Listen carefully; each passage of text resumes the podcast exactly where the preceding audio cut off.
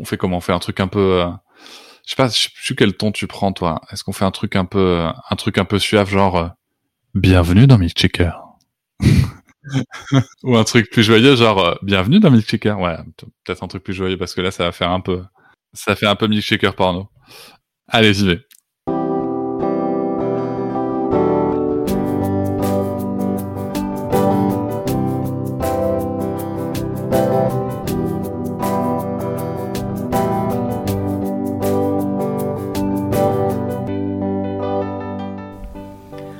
L'aurez compris, aujourd'hui est un épisode spécial, c'est l'anniversaire de Milkshaker.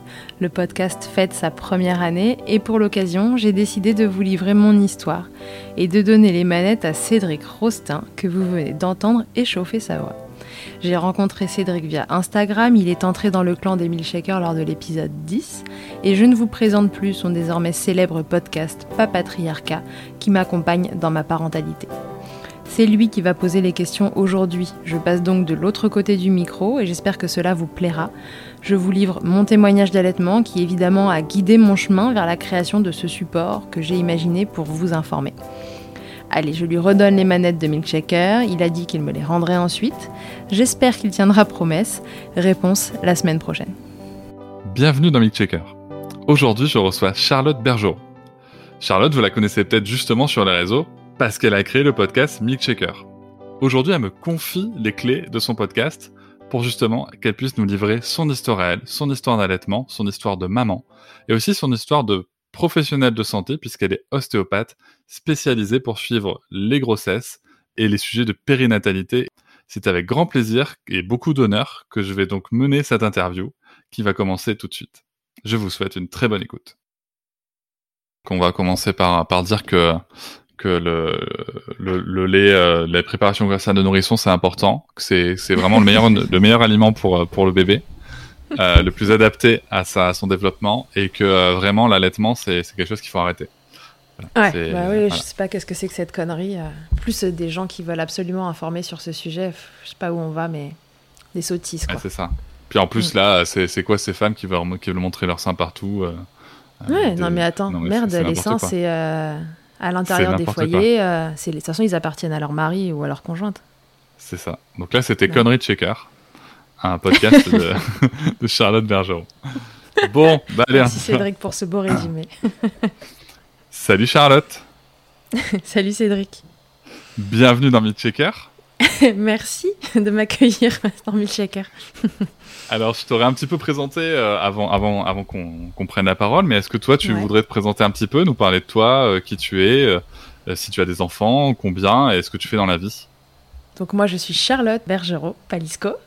je suis ostéopathe dans la vie spécialisée en périnatalité. Donc je m'occupe, comme je dis dans l'introduction, des femmes euh, en général tout au long de leur vie, et puis plus particulièrement autour de la période périnatale. Et puis je m'occupe après de leurs bébés une fois qu'ils sont arrivés. Et euh, une, corde à mon, arc, c'est de m'occuper des bébés quand ils ont des soucis pour téter.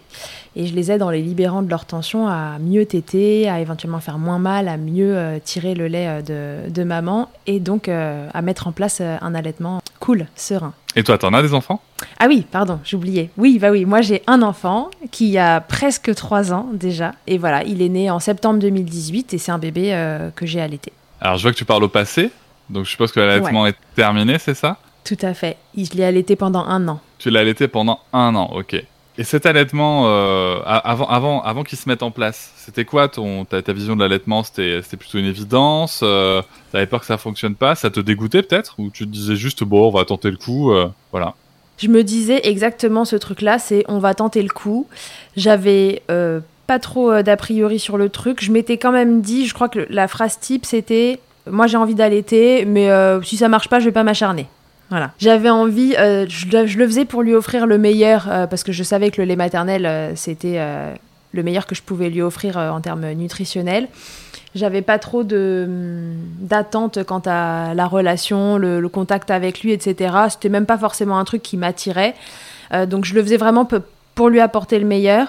Et finalement, je me suis quand même un peu acharnée. C'est-à-dire acharnée Tu t'étais fixé un objectif au final?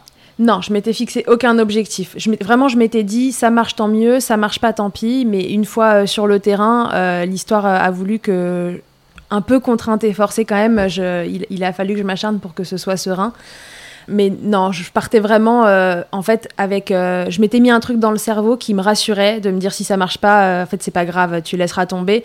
En vérité, je me suis rendu compte une fois que j'y étais aussi que c'était plus important pour moi que ce que j'avais bien voulu me dire à moi-même avant. tu dis un peu contrainte et forcée, donc moi ce que j'entends derrière, c'est qu'il début d'allaitement qui est peut-être pas, pas si facile que ça. vous avez rencontré des difficultés? Ouais, pas hyper facile parce que euh, pour différentes raisons, euh, j'ai connu euh, l'hyperlactation. Donc ce phénomène qui fait que en fait tu dé... ouais voilà exactement. C'est les milk showers toute la journée. Tu débordes littéralement H24 en fait. Et je m'y attendais pas du tout mais vraiment pas du tout je, ne savais même pas que c'était possible de, déborder comme ça. Euh, je savais que tu pouvais avoir euh, des fuites dans les premiers temps, mais moi c'était plus des fuites en fait. Je, baignais dans le lait vraiment. Et en fait, ce qui s'est passé, c'est que Andrea est né euh, après un accouchement assez long et il est parti en néonate parce qu'il a eu un petit retard au démarrage, je dirais. Il a eu un peu de mal à respirer en arrivant. Il arrivait un peu livide, voire vert. et donc, ils me l'ont embarqué rapidement et il a passé 24 heures en néonate euh, sondé. Euh, bon, voilà. Donc, c'était pas moi qui le nourrissais. Alors, il faut savoir que moi, je partais euh, dans l'allaitement à cette époque-là avec zéro connaissance. C'est-à-dire que celle que vous entendez aujourd'hui dans les podcasts et qui informe en même temps, c'est pas celle du tout qui a accouché. Ma formation autour de l'allaitement, elle est intervenue après la naissance d'Andrea. Et donc le premier jour, on me dit non, non, bah, du coup, c'est pas la peine de faire du tire-lait ou de stimuler ou je sais pas quoi, on laisse comme ça. Ok, fine, on laisse comme ça. Donc le petit monte en néonate il va très vite mieux, donc il n'y a pas trop de, stress autour de ça. Et je pense qu'on commence l'allaitement, si je me souviens bien, parce qu'honnêtement j'étais un peu dans le coltard, on commence l'allaitement à proprement dit plus de 24... Ouais, non, le lundi je l'allaite pas non plus. Je crois que la première tentative de mise au sein, on l'a fait le mardi matin, alors qu'il naît le dimanche matin à 9h. Ah ouais Ouais, ça commence euh, vraiment après. Et en fait, entre-temps, euh, bah moi mes seins ils avaient déjà commencé à, à exploser. Il y avait pas encore de ça dégoulinait pas encore de partout mais ça commençait à sérieusement se tendre. Je crois que le lundi après-midi, il me propose quand même euh, de commencer à tirer pour stimuler, donc plus de 24 heures après. Et le mardi matin, on essaie de le mettre au sein, euh, c'est c'est un échec. C'est franchement un échec. Mais malgré le fait que cet enfant ne t'aide pas, le tire-lait euh, toutes les trois heures pendant je sais plus combien de temps. Moi, très vite, j'ai du colostrum euh, qui arrive. Les puéricultrices me regardent genre, euh, oh waouh, enfin en fait, j'ai des biberons de colostrum entiers.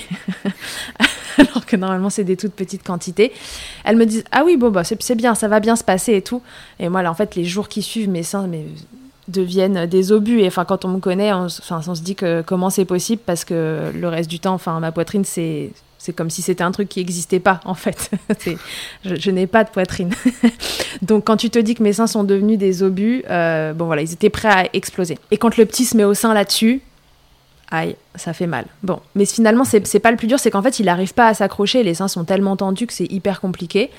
Et moi, euh, voilà, je commence à dégouliner. Donc, euh, au tire-lait, c'est la teuf. Je commence déjà à faire des stocks. Le petit, il a besoin de même pas un dixième de ce que moi je produis.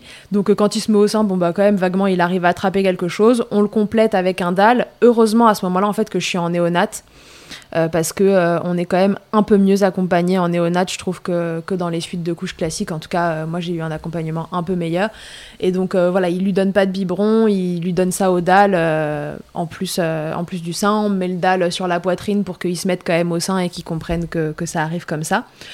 Et puis euh, je reste un peu plus longtemps à la maternité parce que ça met un peu de temps à se mettre en place euh, et qu'il se met pas vraiment au sein. Il prend du poids, mais il prend du poids parce qu'il a, parce qu'il a ses apports euh, de complément de mon lait. Et je reste un jour de plus et finalement il arrive à se mettre au sein, bout de sein aidant, parce que mes seins sont toujours dur comme du bois. Enfin, c'est horrible. Franchement, c'est horrible. J'en ai un souvenir euh, désagréable parce que c'est douloureux, quoi. Enfin, il n'y a, plus rien qui peut se poser euh, sur ton sein. Euh. Mais bon, voilà, je sors de la maternité comme ça. Et en fait, une tétée avec Andrea qui est au sein d'un côté avec un bout de sein, c'est de l'autre côté une coque d'allaitement qui se remplit de 100 millilitres de lait, quoi. ah ouais Ouais. Voilà. Et ça, ça dure un bon moment. Je me dis que ça va se calmer, mais ça se calme pas. donc c'est pour ça que en fait, j'avais dit si ça se passe bien, j'allaite, si ça se passe pas bien, j'allaite pas, mais en vrai, ça se passait pas bien. Parce que c'était l'enfer. C'était, il il était sur le bout de sein, mais il y en avait partout, parce qu'il y en avait tellement, lui, pour gérer, il laissait couler, quoi. Il avait plutôt une bonne succion, mais il en laissait partout parce que c'était beaucoup trop ce qui lui arrivait dans la, dans la tronche. Donc j'ai des photos de lui, euh, la gueule recouverte de au-dessus du nez jusqu'en bas du menton de lait après une tétée parce qu'il en a vraiment partout. Et moi de l'autre côté qui fait des stocks avec ma coque. Et donc je pense qu'au bout d'une semaine, je sais pas combien j'ai déjà de, de, litres au congélateur, mais... Euh, mais, mais c'est du délire. mais je pouvais pas arrêter parce que quand t'es comme ça, moi, je m'étais imaginé, euh, si ça se passe pas bien, que ça se lance pas bien, bon, bah j'arrête. Sauf que là, en fait, j'étais engorgée en permanence. Donc, je peux pas arrêter. En tout cas, pas du jour au lendemain. Et c'est là que mon entourage commence à me dire euh, bah, ça se passe pas bien, arrête. bah, en fait, là, je t'explique euh, non, je peux pas arrêter. et donc, voilà, c'est pour ça que les démarrages ont été compliqué et que un peu contrainte et forcée quand même sur le moment, j'ai bah, continué parce que je me disais il, faut que ça baisse de toute façon cette quantité de lait. Et si ça baisse, euh, autant que je trouve le l'équilibre pour que ce bébé puisse quand même être allaité quoi. Et comment ça a baissé alors?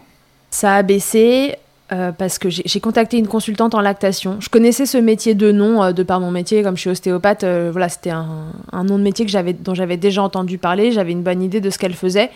Mais je me souviens d'appeler en disant euh, bon bah je sais pas si elle va pouvoir m'aider mais en tout cas euh, même en termes de culture générale pour moi euh, pour mon métier ce serait intéressant de savoir ce que font exactement ces consultantes en lactation. Et donc j'en contacte une avec qui je travaille maintenant aujourd'hui et qui vient me voir très rapidement à la maison et qui me dit ah oui en effet c'est c'est la fête quoi. Enfin il y, a trop de lait le bébé il se noie elle essaye de me faire enlever les bouts de sein mais en fait, euh, quand on enlève le bout de sein, le pauvre chat, euh, ça, glisse, quoi. c'est comme une piste de ventre glisse, tu vois, mon sein avec le lait dessus, euh, il n'arrive pas du tout à s'accrocher. Donc on galère un peu. Et, mais finalement, elle, arrive à, quand même à me le placer sans le bout de sein. Mais la priorité, elle reste que, que, ma production de lait, elle diminue. Parce que elle vient ce jour-là, ça se passe bien, la consultation et tout, je repars, elle repart, je suis rassurée et tout. Mais euh, je me souviens que le lendemain, je la rappelle et je lui dis En fait, Catherine, c'est pas possible, je peux pas rester comme ça. Je suis trempée H24. Mon lit était trempé, le canapé était trempé, j'avais des langes que je calais dans le soutien-gorge euh, pour que ce qui dégoulinait de la bouche euh, d'Andrea euh, et de mon sein aille quelque part autre que sur mes vêtements. Enfin, moi, tu vois, allaiter stylé avec des fringues d'allaitement, c'était, ça n'existait pas. j'enlevais tout, il restait le soutif avec le gros lange par-dessus je dis toujours mon allaitement il était socialement complètement euh, incompatible tu vois. Je, ne pouvais pas aller dîner quelque part et mettre mon bébé au sein. Quand bien même j'aurais voulu parce que j'étais pas d'une team euh, euh, hyper à l'aise à allaiter dans, dans, les lieux publics ou quand il y avait du monde autour mais je pouvais pas en fait. C'était vraiment là pour le coup c'était c'était le striptease et il y en avait partout et la coque de l'autre côté. Vas-y qu'il me faut le biberon pour vider la coque et la remettre après. Enfin c'était n'importe quoi donc finalement, je la rappelle et je lui dis non, ça va pas, euh, je, peux pas rester comme ça, euh, j'en peux plus, euh, je suis trempée. Et elle me dit ok, ok, on va trouver des solutions. Donc elle me propose d'alterner, de faire des, des, tétés sur le, sur le même sein plusieurs fois d'affilée pour calmer un peu de l'autre côté. Ce truc-là fonctionne pas. Et finalement, elle me fait faire ce qu'on appelle un drainage complet. Donc c'est une technique où le matin, tu te lèves avant que bébé ait faim. Donc déjà, c'est très pratique pour pour calculer euh, avec un enfant de trois semaines, je crois. Et pendant une demi-heure, je crois, tu tires euh, les deux seins. Il faut vider les seins une bonne fois pour toutes et après on met le bébé au sein. Donc je dis à mon mec, ok, demain matin tu pars pas tôt de la maison, euh, il faut que tu sois là pour gérer le petit tant que je suis au tire-lait et, que je peux pas l'avoir au sein. Je tire pendant une grosse demi-heure et derrière je mets Andrea au sein. tu le mets autant qu'il veut d'un côté et ensuite tu alterne euh, par tranche de 3 ou 4 heures, je me souviens plus, euh, j'ai pas une bonne mémoire sur ces trucs-là. Euh, par tranche de 3 ou 4 heures, soit un sein, soit l'autre, mais tu peux pas donner deux seins différents dans les, dans les 3 premières heures, puis dans les 3 à 6. Voilà. Bon, moi, euh, le petit, quand il tète à un sein, en fait, euh, il n'a pas du tout besoin de téter à l'autre, donc il n'y a pas de sujet. il tète, trois heures après, il passe à l'autre. et en fait, j'avais pas du tout un enfant, du coup, qui tétait H24, puisque de toute façon, il avait trop, donc il était repu, il se rendormait derrière et on n'en parlait plus. Et ce truc-là a plutôt bien marché. Et c'est ça qui m'a permis de calmer le jeu. Voilà, ça m'a permis d'arrêter d'être engorgée toute la journée, d'avoir mal, parce que en fait j'avais mal, j'avais des, zones qui, s'engorgeaient en permanence parce qu'il n'arrivait pas à tout tirer. Et puis je sais pas, je dirais qu'une semaine euh, après ce truc-là, je me dis ok, là j'ai trouvé un, compromis et, et c'est tolérable et j'ai arrêté de m'engorger complètement à ce moment-là. Donc quand il tirait sur un sein, le sein se vidait et après on pouvait passer à l'autre. Et puis de temps en temps voilà il y avait un petit loupé s'il avait passé un peu trop de temps à dormir ou autre. Mais euh, mais voilà ça s'est ça s'est déclenché euh, comme ça. Donc si je comprends bien pendant euh, pendant une semaine tu te retrouves à à avoir à devoir te lever avant ton enfant pour aller drainer juste un jour. tes seins? Juste un jour ça d'accord ok. Ok parce que pour le coup j'imagine j'étais en train d'imaginer aussi tu vois la, la, contrainte que ça pouvait être pour toute la famille ça avait été le cas t'imagines? Ah, non, juste un jour et j'avais le droit de le refaire une fois si jamais euh, ça serait engorgé trop. Et il me semble avoir fait une deuxième fois. Il me semble que je l'ai fait une deuxième fois parce que euh, ça, serait engorgé euh, quelques jours après. Et en combien de temps, pour le coup, la, lactation s'est vraiment calmée? Tu as pu retrouver un rythme de croisière, on va dire, plutôt commun? Je me souviens de dire à une copine au bout d'un mois qui me demandait comment ça allait, de dire c'est pas encore génial, tu vois. Donc la consultante, elle est venue quand il avait trois semaines. Et euh, à ce moment-là, de ce message, je me souviens de dire là, si dans une semaine euh, ça va toujours pas, enfin, je, je, commence à perdre un peu euh, la patience, quoi. Tu vois, j'avais, pas une motivation.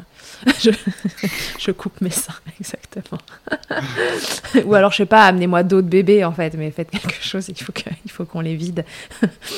non, voilà, je pense qu'un mois, un mois et une semaine, j'ai, j'ai trouvé un rythme qui était tolérable. Après, ça reste que honnêtement, il y avait tellement de quantité, ça allait tellement vite que ce truc d'allaitement qui dégoulinait un peu, euh, ça, ça, a quand même duré un moment. quoi. C'était tolérable pour moi hors des moments des tétés, mais les tétés étaient encore un peu euh, too much. Voilà. Mhm. Et le petit, euh, tu vois, moi j'ai pas connu ces tétés en grappe le soir, ces bébés qui restent accrochés au sein. Les pics de croissance, pour moi, c'est un non-sujet. Enfin, j'ai jamais eu un bébé accroché à mon sein toute la journée, il tétait et il se retrouvait euh, en mode larve euh, complètement repu, la bouche euh, de côté. et voilà, fin de l'histoire. Ça, tu faisais du gavage de bébé Ouais, voilà, exactement. je gavais mon enfant. et quelque part, je pense que ça, ça, ça m'arrangeait un peu parce que, encore une fois, à l'époque, j'étais pas renseignée, informée comme je le suis aujourd'hui. Et pour moi, l'allaitement devait être quelque chose de nutritif à cette époque-là je ne sais pas si j'aurais apprécié ou supporté euh, le, d'avoir un bébé au sein toute la journée. D'accord. Ouais, en effet, c'est, quelque chose de particulier. Et donc, pour le coup, euh, sur les 12 mois, cette période-là, euh, très, avec les seins très tendus et, et, ces contraintes, ça a, duré, ça a duré combien de temps? Ça a duré la moitié? Plus, moins? Ça a duré, je te dis, ce, mois et demi au démarrage. Après, non, après, un bon mois après, tu vois, on était sur quelque chose de de stable où j'étais plus obligée de, mettre des langes de partout, etc. Après, j'ai toujours eu euh, des quantités de lait euh, importantes. C'est-à-dire que voilà, moi je suis plutôt dans la team de celles qui produisent euh, sans rien faire. Et qu'il n'y avait pas besoin de stimuler autant à la maternité. Tu vois, j'avais le petit au sein. Et en plus, il me faisait tirer mon lait des deux côtés toutes les trois heures. Donc en fait, on, a surstimulé. Euh, c'est probablement une hyperlactation qui était un peu induite par une surstimulation au démarrage, parce qu'ils avaient tellement envie en néonate que ça se mette en place que moi je tirais tout le temps. Puis moi, on me disait que c'était important, donc vas-y go. Et puis moi, j'y arrivais au tire ça sortait tout seul. Donc euh, tu sais, euh, en un quart d'heure, les biberons ils étaient pleins. C'était sympa. Une, pensée, une pensée pour toutes les mamans qui avaient qui galéraient à tirer. Et, non mais exactement. En plus c'est ça, j'avais ma voisine à côté. Je me souviens avec un bébé puis Andrea, il était né à 39 semaines, 3 euh, kilos, euh, en néonate. Euh, c'était c'était un géant quoi. Enfin c'était le bébé. Ah c'est Andrea il est mignon machin. Il, avait juste fait une petite heure de détresse respiratoire il c'était le bébé pas inquiétant la maman qui était pleine de lait. Enfin en fait on, était le crew pas du tout embêtant de la néonate.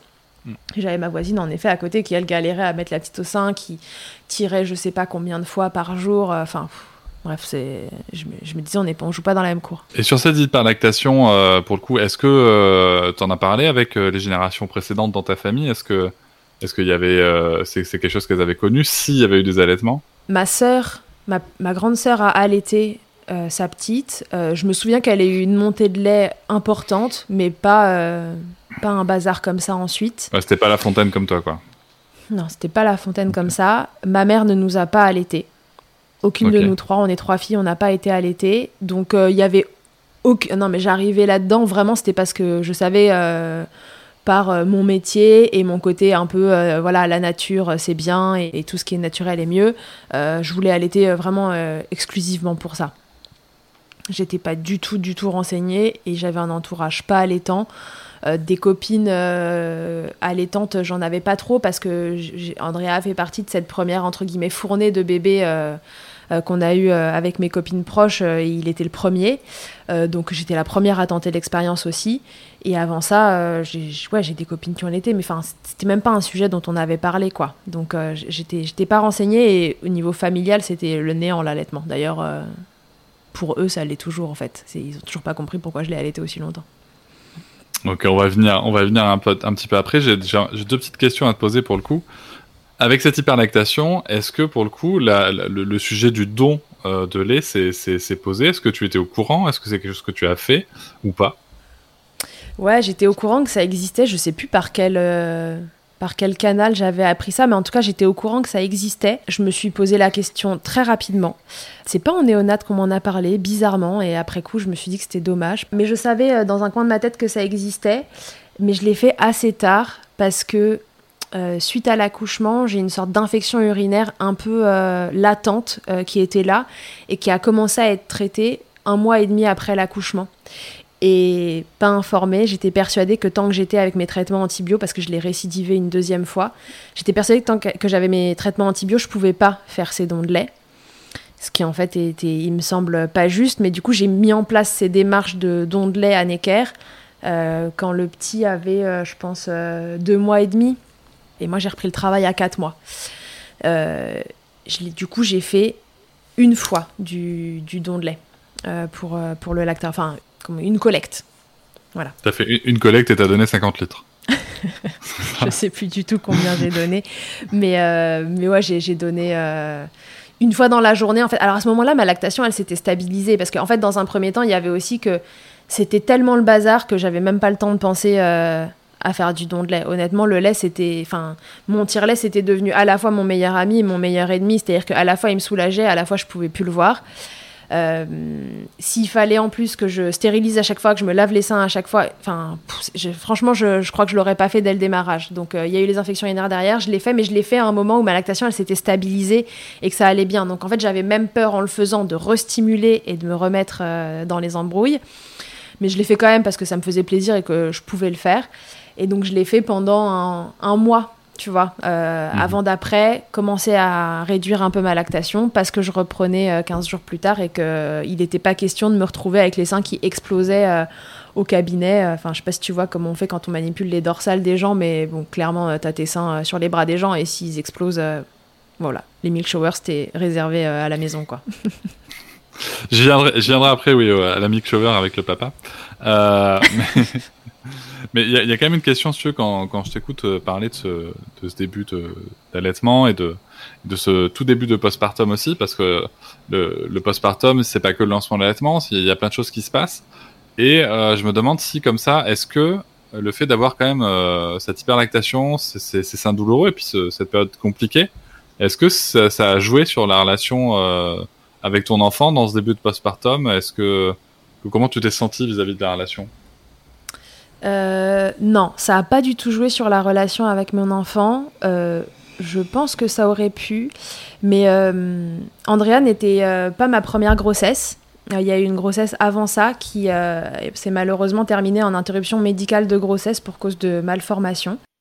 Cette, cette expérience-là a été assez douloureuse et D'ailleurs, c'était en fait ma première expérience d'allaitement parce que euh, mes seins ont gonflé euh, de la même façon, sans, bébé, sans tirer sans rien. Je me suis retrouvée euh, quatre jours plus tard avec des seins comme des obus et je me souviens de dégouliner littéralement de lait au château de Versailles qu'on était parti visiter pour changer les idées avec mon mari. et je dégoulinais et ma soeur me disait Charlotte, va acheter des coussinets d'allaitement pour tamponner le truc. Et je lui disais c'est ma limite. Je n'irai pas acheter de coussinets d'allaitement, je n'ai pas de bébé, je n'irai pas acheter ces putains de coussinets d'allaitement. Et bon, ce, postpartum-là, pour le coup, a été vraiment très compliqué émotionnellement. Je crois que c'est d'ailleurs euh, cette expérience-là qui m'a montré bah, que j'étais déjà une maman, en fait. Moi qui n'étais pas très sûre avant cette première grossesse d'être prête. Je crois que je disais toujours, je, je crois qu'un jour j'en aurais envie, mais jamais je serais prête. Bon, bah, en fait, ça m'a montré que si j'étais prête et que j'en avais envie. Et donc, quand Andrea est arrivé, le postpartum euh, et la relation avec lui, en fait, c'est comme si c'était une évidence. La grossesse, pour moi, était vraiment pas du tout un moment de grâce. Je, j'adore m'occuper des femmes qui sont dans ce moment-là, mais moi, à titre personnel, j'ai trouvé que c'était un enfer. Non pas parce que j'étais douloureuse, parce que physiquement, il y avait un problème. Euh, la grossesse se passait bien cette fois-ci, il n'y avait pas de sujet. Je pense que la première expérience avait quand même été source de stress dans les premiers temps, jusqu'à savoir si le bébé n'avait pas de grosses malformations. Mais même comme ça, je déteste être enceinte. Je déteste l'attention trop importante, pour moi en tout cas, euh, qu'on me portait quand j'étais enceinte. En tout cas, qu'on portait à mon ventre et à ce que je mangeais et à si j'avais pris du poids. Et enfin voilà, tous ces trucs euh, autour de la grossesse qui franchement m'horripilent euh, profondément. Et donc quand Andrea est arrivée, quand j'étais enceinte, je disais franchement, euh, ok, je, l'aime déjà, mais vraiment vivement qu'on euh, soit dans deux corps séparés. je, ne supportais pas. Je disais, cette location sur le long terme, euh, gratuite de surcroît, ne me convient pas du tout. il faut qu'il sorte. Voilà. Et donc, une fois qu'il était sorti, et eh ben, ça s'est vérifié. Pour moi, le postpartum, était une période vachement plus faste que, que la grossesse. Et c'est vrai que ce truc d'allaitement au démarrage m'a donné quelques galères physiques, mais honnêtement, j'étais tellement contente qu'il soit dehors, tellement contente qu'il aille bien et de me dire que cette grossesse, le, stress de la grossesse et, que l'attention se déporte de moi à lui, je, revivais. Moi, j'ai revécu le jour où j'ai accouché, alors que mon bébé, il était en néonate et qu'on allait peut-être me dire qu'on allait me l'envoyer dans un autre hôpital, s'il il allait pas mieux rapidement. Moi, j'étais là, ok, bah dites-moi juste s'il reste ici. Et à partir du moment où il restait ici, je me souviens de dire à mon mec qui vient me voir dans la chambre, euh, euh, sais, après les, deux heures, là, de, après la délivrance, tu restes deux heures en salle de naissance euh, pour te reposer. Et il me dit, ok, c'est bon, il a l'air stabilisé, normalement il le garde. Et je l'ai regardé, j'ai dit, ok, demande-leur si je peux dormir. J'étais complètement déconnectée, l'accouchement avait été long. Et euh, j'ai mis quelques jours à, à, connecter avec Andrea. Mais en fait, c'était pas du tout du fait de l'allaitement, c'était du fait de, de juste redescendre sur Terre après cet accouchement hyper long, euh, la séparation avec lui. L'allaitement, je c'était un non-sujet rapport à ma relation avec Andrea. J'étais trop contente euh, qu'il soit là et, et j'adorais être en peau à peau avec lui. Et voilà, j'étais scotché à, mon bébé, euh, passer, euh, passer quelques heures et, je m'en foutais de l'allaitement. Euh. C'était mon problème à moi, c'était pas ça, ça lui appartenait pas.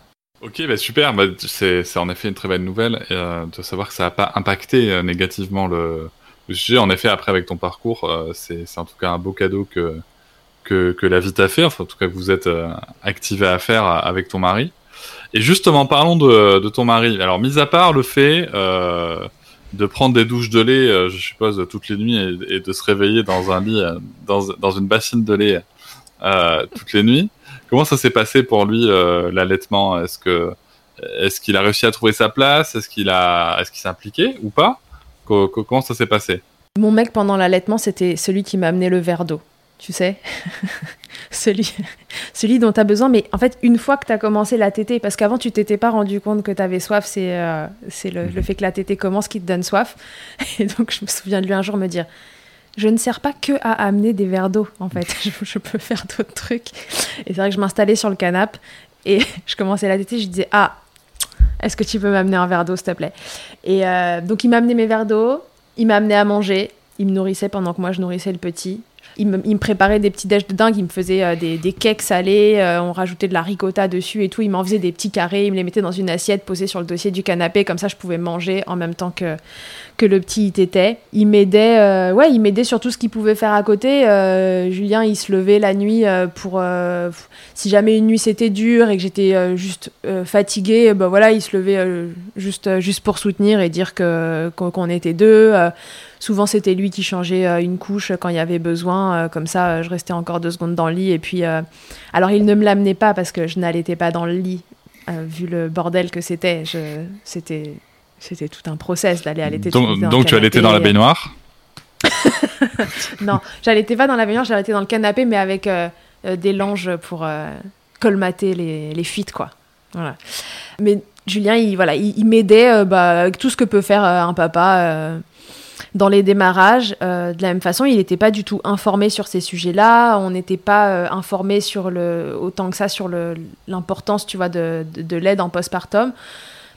Moi, j'étais en forme, donc le postpartum n'a pas été un gros sujet. Physiquement, j'étais pas abîmée, j'avais pas de cicatrice au niveau du périnée. Euh, je me suis remise vraiment rapidement, et donc il était là, mais il était, il était il n'a pas pris ses 15 jours de congé paternité, tu vois, Julien. Il est chef d'entreprise. Bah, à l'époque, je sais qu'il ferait différemment aujourd'hui, mais à l'époque, euh, il se disait, oh là là, bah, faut que je retourne bosser un minimum, etc. Il n'a il pas travaillé la semaine de la maternité ou euh, vite fait de l'ordinateur un peu dans la chambre de l'hôpital. Ensuite, il n'a pas pris ses 15 jours. En revanche, il était là, euh, c'est-à-dire que si un matin, moi j'étais à bout et que j'avais besoin qu'il reste et qu'il n'avait pas de rendez-vous, bah il restait, tu vois. Donc je pense que je ne l'ai pas eu pendant ces 11 jours euh, euh, de, congé pâte, mais qu'en revanche, finalement, je l'ai eu peut-être plus de temps cumulé parce que euh, on avait envie de faire une séance photo avec le petit, bah on l'a calé en semaine une après-midi. si jamais un jour j'étais crevée, il pouvait rester. il rentrait beaucoup plus tôt le soir que ce qu'il rentrait à l'habitude avant, et, et, donc voilà, je considère que j'ai pas j'ai pas été lésée. Si c'était à refaire, je lui dirais voilà, prends un vrai moment aussi parce que si un jour on le refait, il y en aura deux et ce sera pas le, même enjeu. Mais moi, j'étais en fusion euh, totale euh, avec le petit. Euh, quand il était porté, il ne disait rien, cet enfant. Donc, globalement, j'avais une écharpe de portage, le canap, peau à peau. Et il s'est passé quatre mois comme ça, hyper facile. Alors, sur, le congé paternité, c'est vrai que tu touches un sujet sur lequel moi, je suis particulièrement sensible. Euh, et, j'entends parfaitement les obligations pro, surtout que, que comment dire que la, la, rémunération est pas forcément disponible selon les activités quand on est indépendant, donc c'est pas évident. cela dit, je, reste convaincu que le fait de prendre ce temps, c'est important déjà pour le papa, et c'est important aussi pour la maman, parce que tu disais si j'étais si j'étais euh, trop fatigué, si machin. Mais la question qu'on peut se poser, c'est est-ce que tu t'autorisais à être trop fatigué justement parce que t'étais seul avec le bébé. Tu vois. Est-ce que finalement, si, avais pas, si vous aviez pas été tout le temps à deux, t'aurais pas eu, tu vois Ah bah euh, si, évidemment. Tu vois. Bah, Évidemment, l'idéal aurait été qu'il soit là euh, plus longtemps, dans, dans, le meilleur des mondes, et lui aussi aurait préféré être là, d'ailleurs. Dans le meilleur des mondes, euh, je l'aurais, je l'aurais eu euh, à mes côtés et on aurait été tous les trois, sans, parler d'ailleurs de ma fatigue, de l'allaitement ou quoi que ce soit, mais juste parce que parce qu'il fallait qu'il connecte euh, avec ce bébé et que et que ça c'est des choses qui sont à retardement quand ils sont pas autant là que nous. Et puis pour le coup, ce qui avait de super chouette avec l'hyperlactation, tu vois, parce que moi je vois le positif souvent dans des endroits improbables, c'est que comme le bébé était plein de lait après chaque tété, ben, c'était aussi l'occasion de donner un bain à chaque fois. Euh, et, donc de passer un moment avec le papa, tu vois. Mais voyons Cédric, le lait maternel est très bon pour la peau. Je ne l'avais pas mon bébé après chaque tété. oui, mais ça colle après, c'est chiant. Cela dit, c'est vrai, le lait maternel est très bon pour la peau et, euh, d'ailleurs, peut, on peut réutiliser du lait qu'on pensait avoir perdu euh, dans des bains et, même pour les adultes, très clairement. voilà, ça c'est la petite information santé et conseil beauté de Cédric. Le point mille chèques. Euh, est-ce que lui, euh, il, a, jugé justement que cet allaitement, et notamment avec ce côté un peu hyperlactation, tu vois, donc euh, qui était, qui, qui, qui, avait quand même pas mal de contraintes, est-ce qu'il a trouvé que c'était un frein dans la relation avec son enfant ou, ou pas? Non, je pense pas qu'il ait considéré l'allaitement comme un frein dans la relation avec son bébé. Il a quand même eu à un moment, tu sais, cette phrase de, ben en fait, t'avais dit que si ça se passait pas bien, t'arrêterais. Et là ça se passe pas bien. Voilà. Ce à quoi je lui ai rétorqué, ben ouais, mais t'es bien gentil, tu vois bien que je déborde, et, euh, et là, ben, je, je, peux pas arrêter, en fait. C'est pas possible. Euh, physiologiquement, c'est pas possible d'arrêter comme ça du jour au lendemain, donc euh, je vais réduire tranquillement, et, et, ensuite on verra. Mais sinon, il, il, voilà, il était soutenant au quotidien, il suivait ce que, ce que moi je faisais, mais il était tu vois, il, il me poussait pas du tout dans l'allaitement. Il était en mode un peu comme moi. Tu le fais. En fait, si tu le fais, euh, si tu as envie, euh, si tu n'en as pas envie, euh, moi ça me va aussi. il était nettement moins renseigné que moi pour savoir si c'était le meilleur ou pas. Il se doutait que c'était mieux et donc voilà, il, m'a laissé. il m'a laissé gérer. Ça n'a pas été du tout un frein dans la relation avec son bébé parce que Andrea, n'étant vraiment pas un bébé scotché au sein et les tétés ne durant pas du tout une heure, bah voilà, en un quart d'heure, c'était plié. Hein. Il avait tété et vraiment, il était repu. Donc après, c'était portage, on le pose, machin, on fait des trucs avec lui, il dort. mon allaitement n'a pas du tout été un frein là-dedans. Pour finir sur le sujet du papa, j'ai quand même une dernière question, un petit peu anecdote. Bon, moi, je suis déjà passé euh, dans, dans Milkshaker, j'ai déjà raconté des anecdotes euh, où j'ai pris du lait dans la tronche. Et, avec cette, ah et encore, c'était avec une lactation euh, normale, bien qu'il y avait un, réflexe d'éjection fort. Euh, allez, vas-y, tu peux nous donner une petite anecdote avec le papa? Je suis sûr qu'il doit y avoir une douche de lait qui traîne, une milk shower qui traîne ou, ou, quelque chose comme ça dans, dans, ta ben tiroir. Non, il n'y a pas de milk shower parce que, en fait, je, je ne pouvais pas laisser mes seins à l'air. Tu vois ce que je veux dire? Mhm. Donc, euh, même dans rapport intime, en fait, euh, j'avais une brassière, j'avais un truc. Parce que vraiment, ça dégoulinait de dingue. Je, pour moi, le coussinet d'allaitement a été comme un sous-vêtement pendant un an. Voilà. je n'ai pas vécu sans. Donc, j'avais ma brassière avec mes coussinets. Et ah en plus, euh, voilà, euh, l'épisode avec Camille, euh, la sexologue, est sorti cette semaine-là. clairement, les rapports, c'est le truc qui fait sécréter de l'ocytocine et qui fait que ça coule encore plus. Donc, quand tu as fait l'expérience une fois, la brassière que tu n'avais pas enlevée la première fois par chance, entre guillemets, tu l'enlèves pas la deuxième. non, c'est vrai, c'est vrai, c'est vrai qu'il faut pas, faut pas négliger le, l'apport d'ocytocine avec une hyperlactation. J'imagine en effet que mm. ça doit être ça va être café rigolo. Tu m'as mis une image en tête euh, très étrange, mais, mais c'est. C'est vrai. C'est marrant. non, non, ouais, c'est. J'étais euh, barricadée euh, de la poitrine tout le temps. Ce qui est dommage parce que mes seins n'ont jamais été aussi gros. Ils n'ont jamais existé autant que pendant l'allaitement. Et en fait, le pauvre, c'est-à-dire que d'habitude, il n'y en a pas. Et là, il y en avait, mais ils étaient inutilisables. Enfin, en tout cas, pas par un mec. Donc, enfin, franchement, la frustration, quoi, c'est naze c'est nul. bon, je, pense que je pense qu'il s'en est remis et que, et que, et que ça empêche rien. Il s'en est remis, mais c'est quand même un peu con quoi quand il pense. tu parlais tout à l'heure de, l'entourage euh, de la famille euh, qui euh, qui qui qui pas compris, qui comprenait toujours pas d'ailleurs. Euh, comment ça s'est passé avec eux? Est-ce que tu as eu des réflexions? Est-ce que tu as eu bon, juste ce que tu as dit, j'imagine que tu pas eu trop d'encouragement, mais pour le coup, comment ça s'est passé? Qu'est-ce que tu as pu entendre? Pendant les trois premiers mois, alors la, première partie, quand c'était vraiment galère, c'était ben, pourquoi tu continues, arrête si ça va pas. Euh, une fois que ça s'était stabilisé, j'ai vécu un peu le schéma classique de, de 0 à 3 mois. C'est Ah, c'est bien, t'allaites. De 3 à 6, euh, Ah, t'allaites encore? T'as encore du lait? Oui, encore du lait. Tant qu'il tête, il y aura du lait. Et puis, vu les quantités de base, a priori, ça va pas se tarir comme ça. Et puis passé six mois, euh, je suis rentrée euh, dans, le classique. Euh, mais pourquoi tu fais ça? La famille, les, les, amis aussi, et pour qui me connaissent bien, hein, qui sont proches, mais mais à qui je pense j'avais pas non plus fait passer le message de l'importance de, de l'allaitement pour moi, en tout cas de l'importance que ça avait pris dans, dans ma maternité. Ouais, c'est le plus désagréable, je trouve, c'est le pourquoi tu fais, pourquoi tu continues en fait, ça apporte quoi? Et j'avais même pas envie de leur rétorquer le côté nutritionnel ou je sais pas quoi, parce que j'avais juste envie de leur dire, en fait, c'était comme ça hier, c'est comme ça. Enfin, pourquoi euh, aujourd'hui euh, je dois arrêter si hier ça se passe bien, demain ça se passe aussi euh, En fait, juste lâche-moi la grappe. Voilà. Et après, c'est là que je suis pas forcément quelqu'un d'hyper agréable quand, quand, on me, quand on vient me titiller. Et j'étais là, en fait, juste, j'ai même pas envie de te répondre. J'étais pas une grande défenseuse de l'allaitement à l'époque.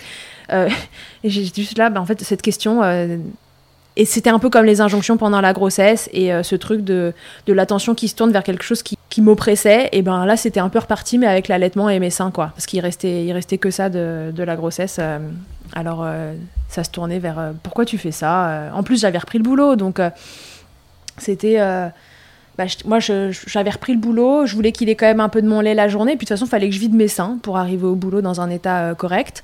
Donc je lui donnais à manger le matin au petit, et puis après je tirais. Et en fait je vidais le sein que lui n'avait pas fini de vider euh, complètement, et euh, je tirais l'autre, comme ça j'arrivais au cabinet sereine avec les seins dégonflés.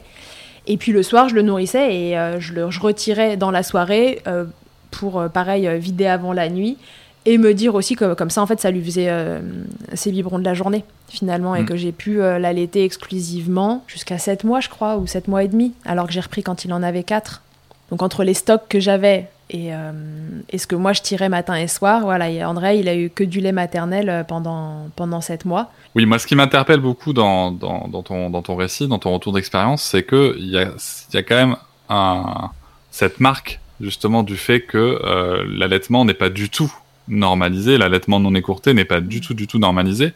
Euh, parce qu'on peut entendre de ci de là que c'est bon, faut arrêter avec l'allaitement. Sauf que on voit bien que euh, ce que ce que vivent, en tout cas ce que vivent les mères en priorité, qui sont quand même sur le front, bah, c'est très désagréable et il y a un jugement qui est permanent. Ce qui est très intéressant, c'est de constater que dans notre société, en tout cas en France, on pose jamais la question à quelqu'un. Mais attends, mais, mais mais tu donnes le biberon là? Mais, mais jusqu'à quand? Enfin, tu vois C'est quelque chose qui n'arrive pas. Et donc, euh, oui, c'est très agréable. Donc, euh, encore une fois, soutien euh, aux, mères et, aux parents et coparents qui, qui font le choix de cet allaitement en non écourté. Non pas pour une question militante, mais juste parce que c'est un choix qui n'est pas forcément facile à tenir et qu'il faut s'accrocher. Puis celles et ceux qui ne le font pas, ben, ça peut aussi ouvrir la réflexion sur ben, comment est-ce qu'on peut s'adresser ou pas à, un parent qui, qui ou qui co-allaite. Euh, tu parlais de ta reprise du travail. Donc mm. euh, ça, c'était un point euh, important. C'est un point qui est quand même crucial quand, dans, dans, dans, quand on conduit un allaitement, notamment un allaitement non écourté. Euh, donc si je comprends bien, tu tirais le matin, c'est ça? Mm. Pour pas exploser sur tes patients, mm-hmm. ce qui est une attention délicate. Euh, et ensuite, euh, tu, tu donnais le soir et tu retirais le soir. Dans la journée, tu tirais pas du tout? Non. Je... Ah C'était euh, une des limites que je m'étais mise parce que mon... mes cabinets sont faits de telle façon que. Alors à l'époque, j'avais pas le centre IJ où je travaille aujourd'hui. À l'époque, j'ai deux cabinets où je travaille chacun à mi-temps, mais je change de cabinet parce qu'ils sont proches à la mi-journée. Et j'ai une associée mmh. qui fait l'inverse de moi.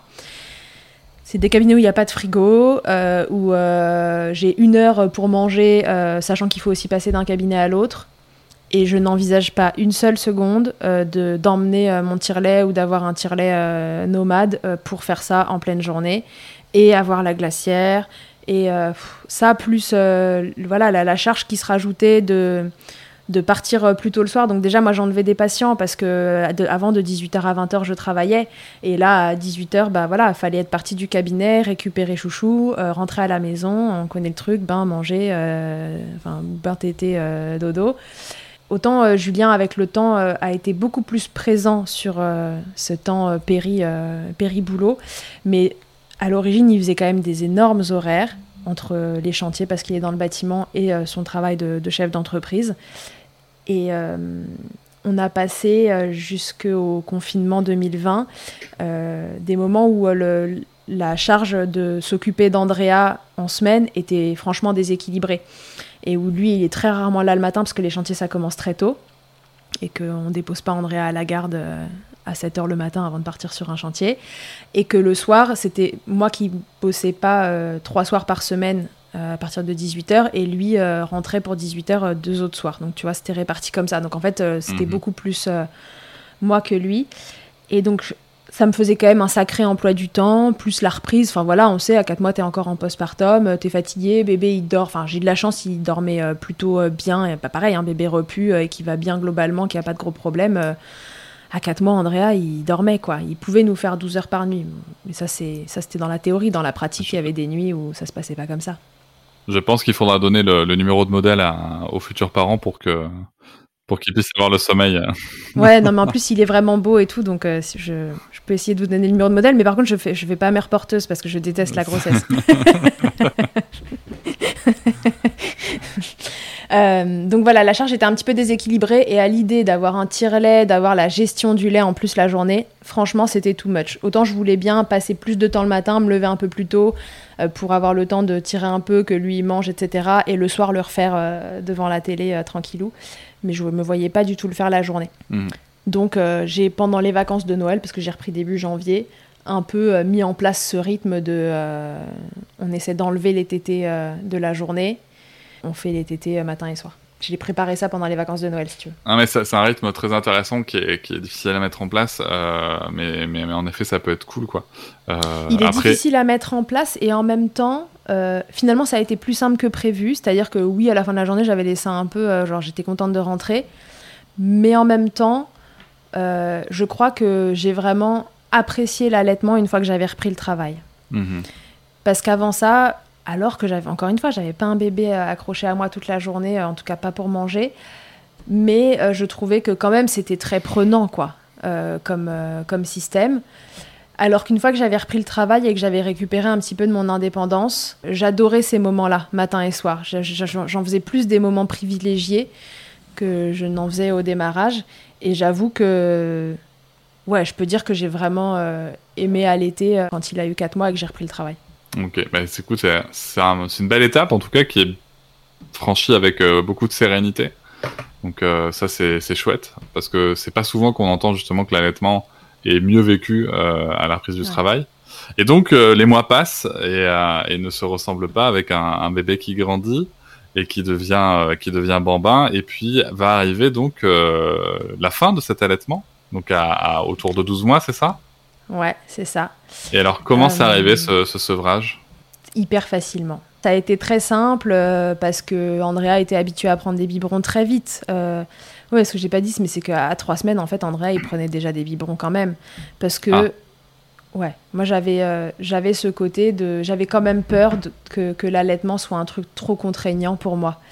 Et euh, comme en plus, c'était très facile de tirer, rapidement, j'ai voulu introduire euh, des biberons juste pour voir si ça passait en fait, comme pour me rassurer et me dire que j'aurais pas le souci d'un bébé qui ne voulait pas les prendre. Donc il avait trois semaines quatre semaines, je me souviens d'une nuit compliquée où j'en avais marre, et je me souviens de me réveiller et de dire à Julien franchement moi je suis pas faite pour ça, euh, pas pour l'allaitement mais je veux dire oh, franchement ça me saoule, euh, voilà, c'était mieux avant, euh, je- j'en ai marre, je suis pas faite pour ça. Il m'a dit ok tu veux que j'appelle mes parents pour qu'ils viennent le garder un peu ce soir? Je dis ouais très bonne idée. Et donc on s'est barré, le petit avait 3-4 semaines, on s'est barré au resto une soirée pour, que, pour que je puisse prendre un peu d'air, etc. Tu parles, le petit ce soir-là, il a été genre trop chou, évidemment. Euh, Il s'est endormi en 3 secondes 30 dans les bras de sa grand-mère qui était aux anges, a pris un petit biberon. Moi, je suis allée au resto, j'ai picolé, je suis rentrée. Comme j'avais trop de lait, j'ai tiré mon lait, je l'ai mis dans le lavabo. Euh, Enfin, mais vraiment, tu sais, la vie. On était quand même au niveau zéro du renseignement, tu vois. Je pense qu'aujourd'hui, je ferais pas pareil, juste en sachant les éventuelles conséquences que ça peut avoir, le côté précieux du lait maternel. Moi, je, partais en soirée, euh, le petit prenait un biberon, euh, et puis je tirais mon lait, euh, je rentrais, le lait était bien alcoolisé, donc je me disais quand même, je vais pas lui donner ça. Je le mettais dans le lavabo, et puis on n'en parlait plus. Mais donc il a toujours pris euh, des biberons euh, pour que je puisse euh, aller faire un rendez-vous euh, de mon côté si je voulais et pouvoir laisser un biberon au papa. J'ai jamais emmené Andrea à un rendez-vous médical à moi. J'avais toujours quelqu'un pour le garder et, et en général il n'y avait pas besoin forcément de lui donner un biberon, mais au moins il était là. Et, en fait voilà, je pense que c'était un truc qui dont moi j'avais besoin pour être rassurée sur le fait que cet allaitement il était périn, mais il était périn aussi parce que j'avais une certaine indépendance par rapport à ça. Mhm. Donc du coup, la suite de tout ça, quand André, a grandi, c'est qu'il prend déjà deux biberons par jour euh, et que, euh, et que c'est très simple. Donc le soir, euh, je l'allaite, le matin, je l'allaite. Et puis euh, très progressivement, en fait, c'est au moment de, au moment de l'été, je crois que c'est en juillet, que je commence à me dire, allez, je vais peut-être enlever la tétée euh, du... Je crois que je voulais enlever la tétée du matin, parce que le matin, il tétait moins bien, donc souvent, il réclamait encore un peu après euh, dans la matinée. La nounou, elle me disait, oh, j'ai eu l'impression qu'il avait faim, donc elle lui avait refilé un biberon. Donc j'ai enlevé celle du matin. Je tirais pour qu'il ait, euh, ait un biberon au début, puis après j'ai tiré de moins en moins et la tétée du matin a disparu comme ça. La tétée du soir, elle a mis un peu plus de temps, mais voilà, ça s'est arrêté euh, 15 jours avant ses un an. et je pense qu'un soir, vraiment, il... je le mets au sein et il tourne la tête, quoi. Il tourne la tête et enfin, il s'en était désintéressé progressivement parce que moi, je le désintéressais de ça, en fait. Mhm. Alors, sans information aucune, je t'aurais dit, bah ce bébé, il s'est sevré, il en avait marre. Non, il s'est pas sevré, il en avait marre. C'est moi qui ai induit ce truc-là. C'était euh, c'était le bon moment pour moi, euh, c'était le bon moment pour, euh, pour notre couple aussi. Parce que, encore une fois, on n'était pas renseignés. Moi, j'avais pas le- la normalisation de, de l'allaitement du bambin que je peux avoir dans la tête aujourd'hui. Et je crois que je j'étais pas cap euh, à l'époque de m'imaginer un enfant qui marchait et qui venait me voir euh, pour téter. Donc, euh, c'est- franchement, c'est pour ça que ça s'est arrêté un an, tu vois. Un an, acquisition de la marche, tranquillement. je voyais venir le truc et j'ai- pas eu de regrets après coup en étant renseignée. Je me suis juste dit, euh, peut-être qu'une autre fois ce sera différent, mais je, je sais même pas, tu vois. Si, quand j'y repense, je me dis, peut-être que je referai la même chose, parce que même si aujourd'hui, dans ma tête, c'est normalisé pour les autres, je sais pas si moi j'en ai envie. C'est une belle réflexion Mm. t'as mené là. Bah écoute, on verra au deuxième. Ah, ouais. Avec mon amour pour la grossesse, euh, on n'est pas encore. Ah. Cette expérience euh, d'allaitement, pour le coup, euh, pour toi, est-ce qu'elle a eu un impact sur ta vie pro et perso? Euh, Bon, vu qu'on est à ce micro-là dans Mic Checker, qui est quand même ton podcast, hein, on peut, on peut le Mm. dire pour, ceux, pour celles et ceux qui, qui, qui n'auraient pas encore compris. Euh, euh, Qu'est-ce que ça t'a amené, pour le coup, donc comme, comme, comme projet, comme changement dans ta vie pro et perso? À titre perso, je sais pas si ça a changé. Ça, a changé à titre pro et du coup ça m'a fait évoluer aussi euh, à titre perso, euh, justement tu vois sur ces croyances, ces idées reçues autour de l'allaitement que, que moi aussi, euh, dont moi aussi j'étais imprégnée et que je véhiculais malgré moi. Mais la vraie prise de conscience, elle a été à titre professionnel. Et c'est un mix d'allaitement et euh, de maternité tout court, en fait. Encore une fois, cette première grossesse a, a eu un, gros impact sur moi euh, psychologiquement euh, quand, ça s'est arrêté. M'a fait rentrer dans le monde de, de la parentalité sans bébé, mais voilà, avec, euh, avec plein d'émotions. Et ça m'a permis d'aborder la deuxième grossesse et, et donc la deuxième maternité de façon tout à fait différente. Je Mhm. pense que c'est aussi par ça que, que l'allaitement a été plus important que ce que j'imaginais.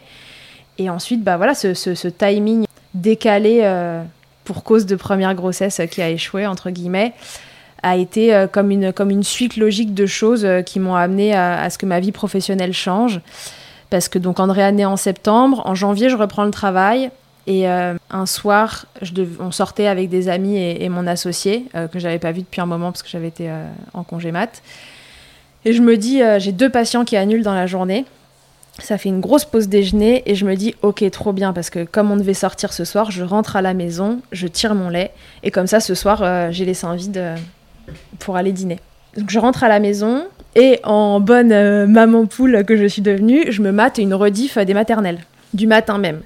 Et là, je découvre quelqu'un euh, que je connaissais pas du tout, qui s'appelle Catherine Ribus, euh, qui est ostéopathe, qui est spécialisée en périnate, en gynéco et, en, pédiatrie, et qui parle de son association qu'elle a créée pour les femmes et pour les enfants qui ont besoin de soins d'ostéo et qui peuvent pas en bénéficier. Donc elle parle de cette association et je me dis ah top, je vais joindre l'utile et l'agréable. Je vais aller travailler dans cette association. Pour moi, ça va être euh, de la formation continue et, euh, et en même temps, euh, voilà, c'est utile et j'a- j'avais envie d'être bénévole quelque part pour une association et celle-ci, je me suis dit c'est bon, c'est la bonne. Et donc j'appelle Catherine Ribus. Je, décide, elle me dit qu'il faut que, que je me forme en gynéco pour, pour aller à l'association. Et donc en fait, je fais ces formations. Et il se trouve qu'aujourd'hui, Catherine Ribus est mon associée dans le centre que- qu'on a créé ensemble euh, l'année dernière. Et que je crois que c'est un peu, euh, un peu l'allaitement hein, qui me l'a fait rencontrer parce que sinon je serais pas rentrée à la maison euh, ce midi-là pour, pour tirer mon lait et voilà, pumper devant, devant Catherine Ribus. Ça, m'aura permis de la connaître, de rentrer dans l'association, de créer ce centre-là avec elle. Et sur le côté plus allaitement, plus que mon allaitement à moi, mais il, m'a fait rencontrer la consultante en lactation qui était la mienne et avec qui maintenant je travaille beaucoup, mais les allaitements de mes copines qui ont accouché en même temps que moi et qui pour le coup ont été euh, pour certains désastreux, m'ont fait me poser la question de pourquoi ces bébés-là n'arrivaient pas à téter. C'était des bébés qui en plus avaient plein de tensions, enfin bref, qui ont enchaîné les galères. Et c'est eux qui m'ont fait réfléchir à il y a quelque chose qu'on loupe euh, en ostéo euh, avec l'allaitement.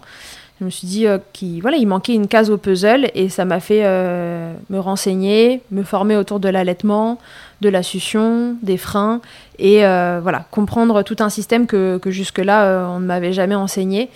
Donc ça a bouleversé ma vie professionnelle en fait, voilà, sur, sur différents plans.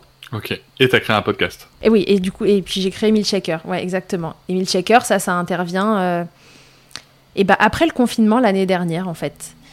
Parce que c'est à ce- moment du confinement l'année dernière que je fais un pas euh, dans les réseaux sociaux.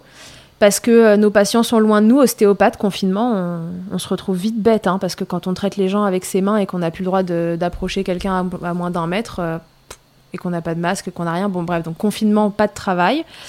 Et avec Catherine, avec qui on avait le projet de créer IG4U, on se dit euh, il faut qu'on profite entre guillemets de ce confinement pour euh, faire des supports, rester en contact avec nos patients et leur apporter les, des conseils dont elles peuvent avoir besoin, euh, même si on est loin. Et donc on crée des tutoriels destinés à la femme et à l'enfant, qu'on a toujours d'ailleurs sur nos comptes et sur le compte Digi4You, et qui nous permettent voilà, de rester en contact. Et puis le côté réseau voilà, prend un peu, les trucs circulent, ça sert à des mamans, moi je fais quelques trucs en visio pour les accompagner un peu, leur donner des conseils. Et après le confinement, je me dis vraiment, parce que c'est là que je découvre un peu le, monde allaitant euh, sur, euh, sur Instagram, etc.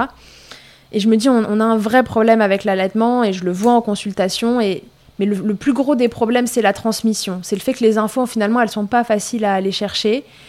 Et, euh, et l'allaitement, il a du mal à sortir des foyers. Donc moi, j'ai envie que de le faire rentrer dans les foyers s'il n'arrive pas à en sortir. En tout cas, que les infos, elles rentrent dans les foyers pour que pour qu'après, l'allaitement puisse sortir sereinement. Et le format podcast, je trouve que c'est le format idéal quand on est euh, dans une période de périnate, que c'est facile. Moi, je suis à Paris, on prend les transports, ça s'écoute hyper facilement. Quand tu as un bébé, ça t'évite d'allumer un écran, euh, tu mets ça dans tes oreilles. Euh. Et donc, je me suis dit, c'est ça, c'est le bon format. Et voilà, je vais faire parler des mamans de leurs expériences pour, banaliser le truc, enfin, le, rendre le plus normal possible. Parce que c'est moi, c'est à force de, voir ces mamans allaitantes, d'en voir allaiter des bambins, de, que que ma vision, elle a changé et que c'est devenu une normalité pour moi. Et donc voilà, je me suis simplement dit, euh, plus ces expériences-là, elles arrivent en nombre chez les gens et plus ça devient une normalité dans leur cerveau et on change cette vision de, l'allaitement que la société euh, nous a imposée. Et en plus, comme j'ai cette casquette de professionnel euh, de, santé, je me suis dit que j'allais aussi aller chercher les infos les plus justes possibles auprès des professionnels et les interroger sur, sur qu'est-ce qui peut être impactant autour de l'allaitement. Voilà, c'est comme ça que Milkshaker est né. Euh, je poussais mon fils euh, dans sa poussette un dimanche matin et je dis faut que je crée un podcast, euh, c'est ça. Et un mois après, il était créé. Mais c'est une belle histoire. Ça a quand même un bel impact, hein, mine de rien, cette histoire d'allaitement sur, sur, sur ta vie. Ça a eu un gros impact, ouais. Il y a une dernière question euh, que je vais un petit peu modifier parce que souvent dans la fin de l'épisode, tu te demandes euh, à tes mhm. invités si elles ont un conseil pour les mamans qui les écoutent et qui allaitent ou qui souhaitent allaiter. Euh, moi, c'est pas cette question-là exactement que je vais te poser. Euh, je vais te demander si tu pouvais revenir trois ans en arrière et, te, et te donner un conseil dans ta situation. voilà, ton bébé va arriver ou vient d'arriver et, et, et qu'est-ce que tu te dirais justement par rapport à cet allaitement? Je me dirais, tire pas toutes les trois heures les deux seins à la maternité. c'est une grosse connerie. T'avais vu tes seins dégouliner à Versailles euh, un an avant. Il euh, n'y a pas de souci, tes seins ils vont produire. Donc en fait, euh, no worries, juste mets ce bébé au sein et ça va bien se passer. Voilà, je me dirais juste ça parce que. Mais bon, en fait, je, dans le fond, je me dirais rien parce que c'est cette hyperlactation aussi qui m'a amené à appeler cette consultante. Euh, est-ce qu'elle vienne Est-ce qu'on euh, se revoit au moment de la reprise du travail Et, et c'est aussi à travers elle, euh, tu vois, que, que j'ai cheminé sur, sur ce métier de consultante, sur l'importance que ça avait. Et ça, ça, a été beaucoup de prise de conscience pour moi. Donc voilà, si c'était à refaire, ben, peut-être qu'il faut juste qu'Andrea respire pas bien en arrivant, qu'il aille en néonate, qu'on me donne le numéro de la consultante, parce qu'on me le donne en néonate. C'est une des, des puères qui est en, en néonate qui me le donne. Et euh, en fait, c'est comme si tout s'était imbriqué euh, depuis la première grossesse pour que le timing soit décalé euh, et que je, reçoive le numéro de cette consultante, que je l'appelle pour moi, que je la rappelle pour mes copines qui galèrent, que je comprenne qu'il y a un truc que je comprends pas, que je me forme, que je rentre à la maison à midi tirer mon lait, le truc improbable, et que je tombe sur Catherine Ribus et que je crée. Enfin, en fait, tout ça a été comme un espèce de, de comment en horlogerie quoi. C'est un truc qui déclenche l'autre et qui fait que voilà je suis là aujourd'hui euh, à raconter mon histoire dans Milkshaker alors que bah voilà il y a trois ans euh, jour pour jour je pense qu'on peut dire que je t'aurais dit l'allaitement. Ouais vas-y si ça se passe bien tant mieux. Euh, si ça se passe pas franchement je vais pas en faire une affaire. Ok. Et on arrive à la fin fin avec ta fameuse connue et célèbre et, attendue interview Fast Milk. Ah oui donc est-ce que tu es prête il faut, répondre, euh, il faut répondre vite et la première chose bah, qui te passe euh, à l'esprit. Ok? Ok. Ta tétée la plus insolite Ah oui. Euh, ce questionnaire, je l'ai construit pour les autres. Hein. je l'ai pas construit pour moi. J'ai pas vraiment de tétés insolites, euh, mais les plus insolites, c'était quand même, euh, c'était quand même au démarrage quand il y en avait partout et que je me mes beaux-parents sur la terrasse, moi à l'intérieur, qui se demandent ce que je fous avec 50 couches de tissu sur moi. voilà, je pense que c'était ça. J'ai pas de hyper insolites parce que j'étais plutôt une timide de l'allaitement quand même. D'accord. Le truc le plus glamour qui t'a été donné de vivre pendant l'allaitement? Ah bah c'est le c'est ironique, c'est le tire-lait. Parce que le tire-lait, euh, vraiment, était devenu euh, comme mon deuxième conjoint. C'était la personne qu'on n'oubliait pas avant de partir en week-end, quoi. Avant le bébé, on emmenait le tire-lait, je pense. donc, donc, le truc le moins glamour, c'est que c'est quand même le tire-lait. Hein. Qu'on le veuille ou non, euh, c'est pas un appareil, même quand il te sauve la vie, que tu as envie d'avoir à côté de toi. Ta position préférée dans le Kama Sutra de l'allaitement?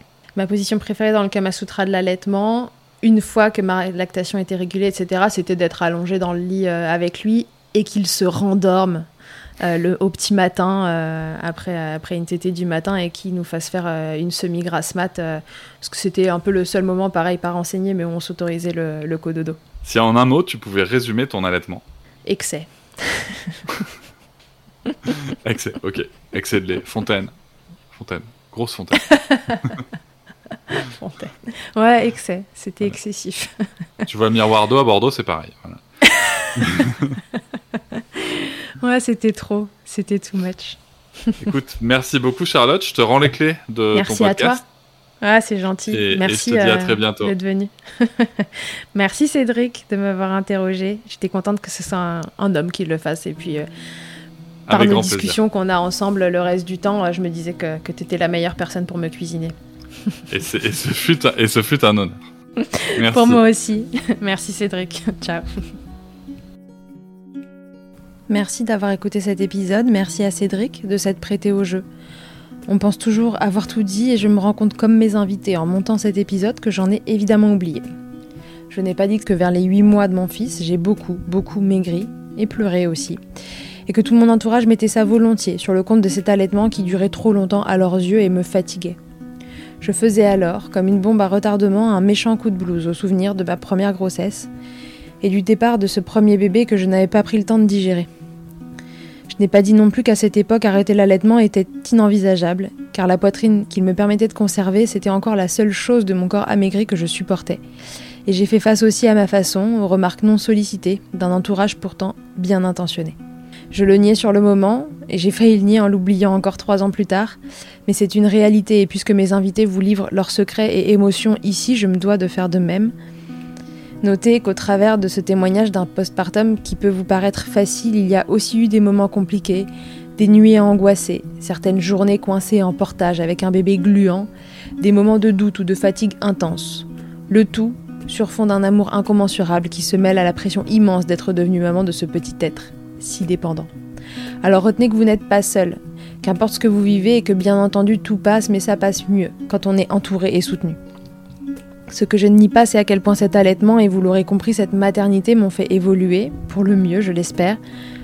Aujourd'hui, mon objectif, c'est de faire rayonner ce milkshaker comme un tips qu'on se donne entre maman, papa, copine, de pro à parents, comme un support où, que vous vouliez allaiter ou non, vous pourrez trouver toutes les informations dont vous avez besoin pour faire des choix, et allaiter ou non, mais sereinement, dans tous les cas.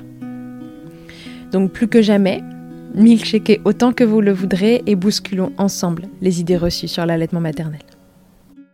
I hate to see you down. Can't stand to know your hurt. When you say it's getting loud. voices in your heart. You know I get it, so let it all out. Keep your head up, your masterpiece, and I swear that I'll be there by your side. A text away, you know you can find me. It just takes a whisper, and I'll be there to listen. I got you. I'll fight with you, cause I love you. I'll be there I'll be there. Oh, I'll be there. I'll be there. I know I'm not perfect. Sometimes I look myself. But I hope you know I care. You can meet me anywhere. You know I get it, so let it all out. If anyone comes at you, then I'll swear that I'll be there by your side. A text away, you know you can find me. It just takes